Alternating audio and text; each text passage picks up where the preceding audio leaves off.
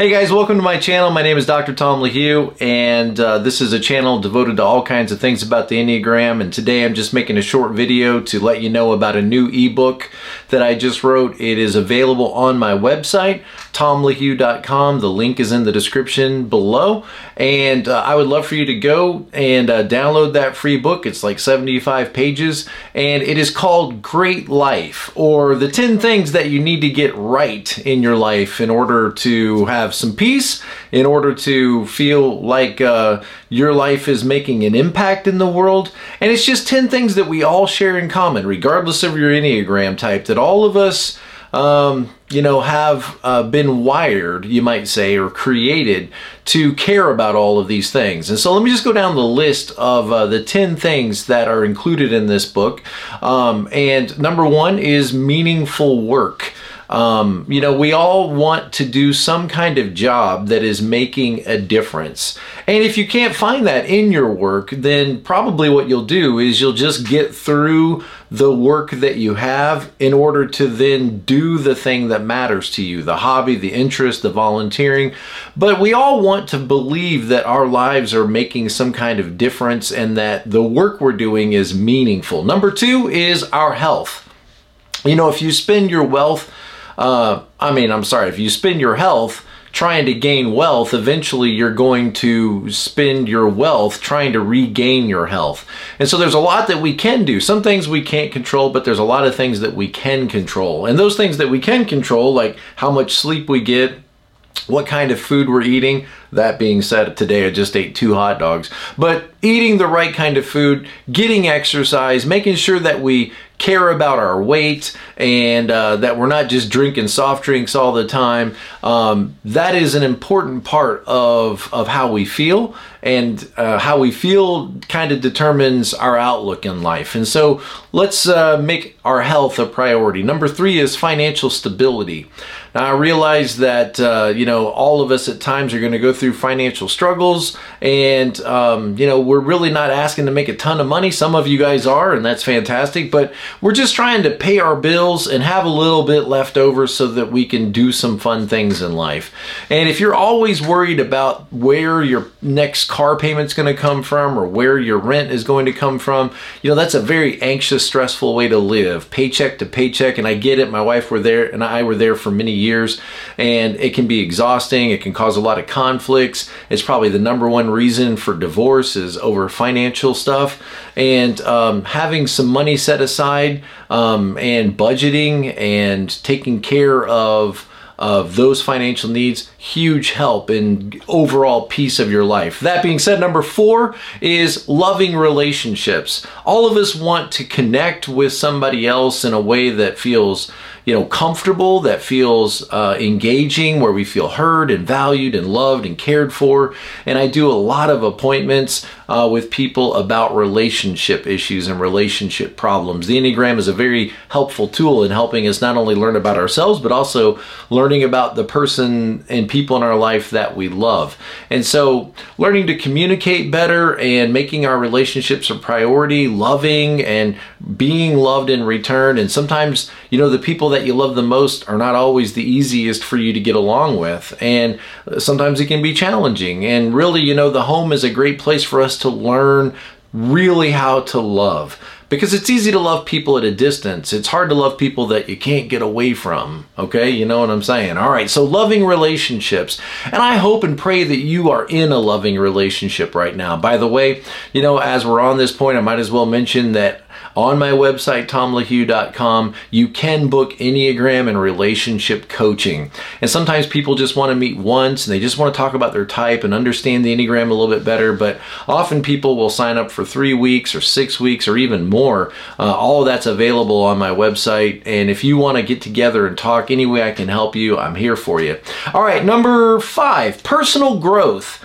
Personal growth. This one is so exciting to me because you know, I guess because I'm a seven, I want to learn, I want to be engaged in something, I want to be enthusiastic about stuff. And a lot of times I'm reading things so that I can talk about things because, you know, I love to have my mind focused on something that is educational and something that is challenging. And, you know, real growth is sometimes difficult. Real growth often makes you feel awkward. Remember the first time you learned to play an instrument, you sat down at a piano or tried to pick up a guitar or something, or the first time that you tried to learn a foreign language and you would try to say these phrases, it all felt really strange and awkward. And real growth is like that. Real growth often makes you feel uncomfortable. But you know, all of us have this need to continue growing. We have this need to continue learning, developing, and uh, you know, improving and taking courses. And I do offer a lot of courses, but you know, uh, reading books and um, having good conversations with people, watching documentaries. There's a lot of ways. It, probably now more than ever, there's so much information available and so much stuff on YouTube and other resources. I mean, there's just a world of information out there, and I would encourage you to pick something and start learning about it. The Enneagram is a great place to start if you don't know where else to start, but you know, start learning and start challenging yourself and get on a path for personal growth. You'll find yourself feeling a lot more fulfilled as you fill your mind with something good. You know, there's got to be more than just entertainment, more than just television, more than just endless scrolling, mindless videos. Um, let's let's make an effort to really master something in our lives. Okay, number six adventure and new experiences. Now, I love this. I'm a seven and I love to visit new places and learn new things and, you know, meet new people and experience new cultures. And, and this chapter in this book is all about getting out of your comfort zone and recognizing that, you know, you feel most alive when you're engaged in something new. And so, you know, be willing to just something simple, for example, like going to a city near you and exploring that city. You know, going out and um, meeting people there and asking them about their city. Just ask waitresses or people in parking lots or whatever, whatever you're comfortable with. But go to museums and walk around the downtown and just put yourself in some new environment where you feel a little bit out of place, a little bit uncomfortable, and just let yourself experience adventure. And there's a lot of ways to do this. Number seven is what we call time freedom.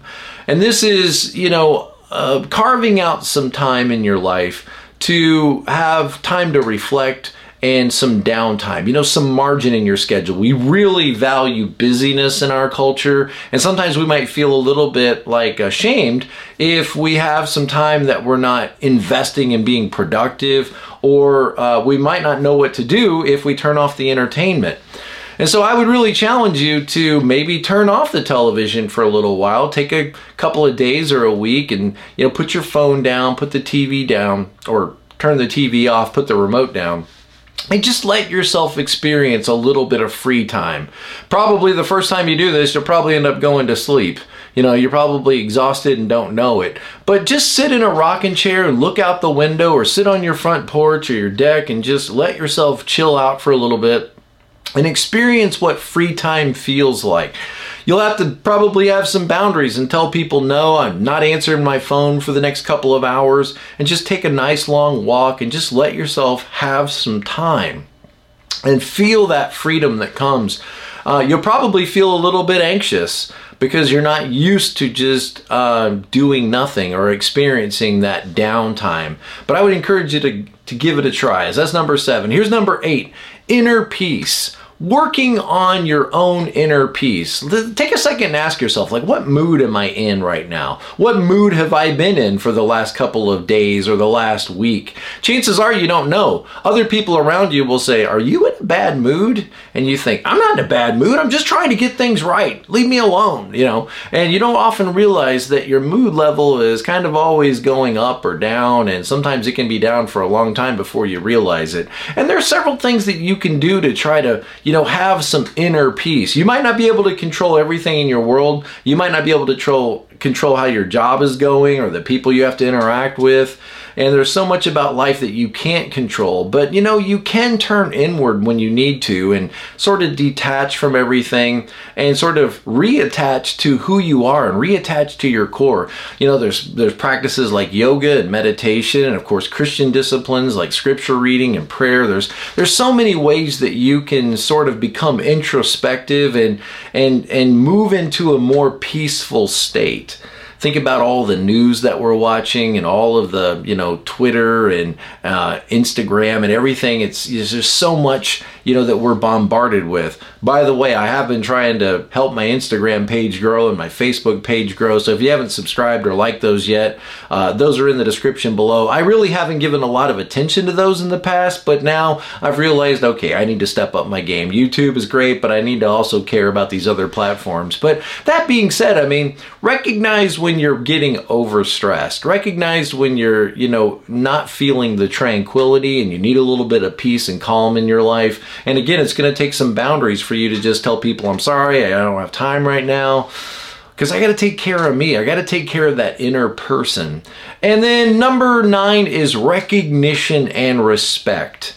Recognition and respect. Um, you know, we all want to believe that our lives are important and that we are making a difference and that our work is meaningful. But you know, there's something else beneath the surface here is we all long for uh, someone to, to help us to understand that we're valued. And it's great when you have those people in your life that remind you of your value and that, you know, uh, can affirm or admire or appreciate or validate your experience. And all of those are very good to help you come back to a sense of, of value and worth. But you know, if you don't have those people in your life, there's a couple things you might think of doing. Number one is you gotta you got to recognize your own accomplishments. You got to believe in yourself. And I know that sounds cliche, but sometimes you may be the only person that really believes in you, and you might struggle at times too when things get really down. But you know, you need some resiliency in your life to just pick myself back up, positive mental outlook. And I've written several books about this kind of thing. More of them are on my website, on my store, on positive mindset and resilient coaching. And, and I've just had to learn these things, and it's kind of how I'm wired anyway as a seven, but I've had to learn to value these things that, that, you know, it's all about your mental outlook. And, um, you're not always going to get the recognition and the uh, respect that you would like in life, but you got to start by respecting yourself. That means you got to be a person that has integrity. You got to decide what is your moral compass and then do your best to try to live that way. You're not going to do it perfectly, and you need to admit that to yourself and everybody else, but that doesn't mean that you don't strive for a standard. And of course, if you want respect, then you got to show respect. You got to show recognition and, and show appreciation to other people. Sort of create that environment. You know, often what we cast out comes back to us. And so be a person that shows respect, be a person that gives recognition and respect to others, and you'll find that you're probably a lot more likely to receive that from others as well. So kind of create that environment. And the last one, number 10, is legacy. You know, all of us want to leave a legacy, and maybe you're not old enough to even think about this yet or care about this. I'm just kind of getting to that age where you're starting to think about, you know, what am I going to leave behind? Um, let me think about my kids. We have five kids and three grandkids, another one on the way. And, you know, you start to move into the fall of your years and you're thinking about, you know, I- I'm passing the baton to another generation.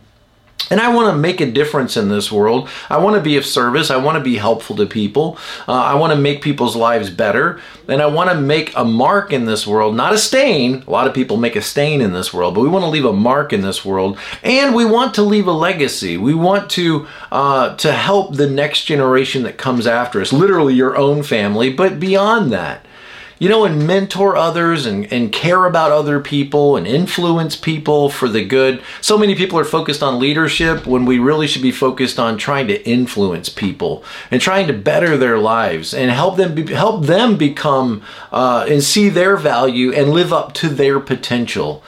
So I just want you to take a second and just, you know, sort of work through some of the thoughts that are in this book. Again, the book is called Great Life and it's on my website. It's a free download um, for right now. It will eventually be $4 but or something, you know, not, not very expensive. It's just a PDF download.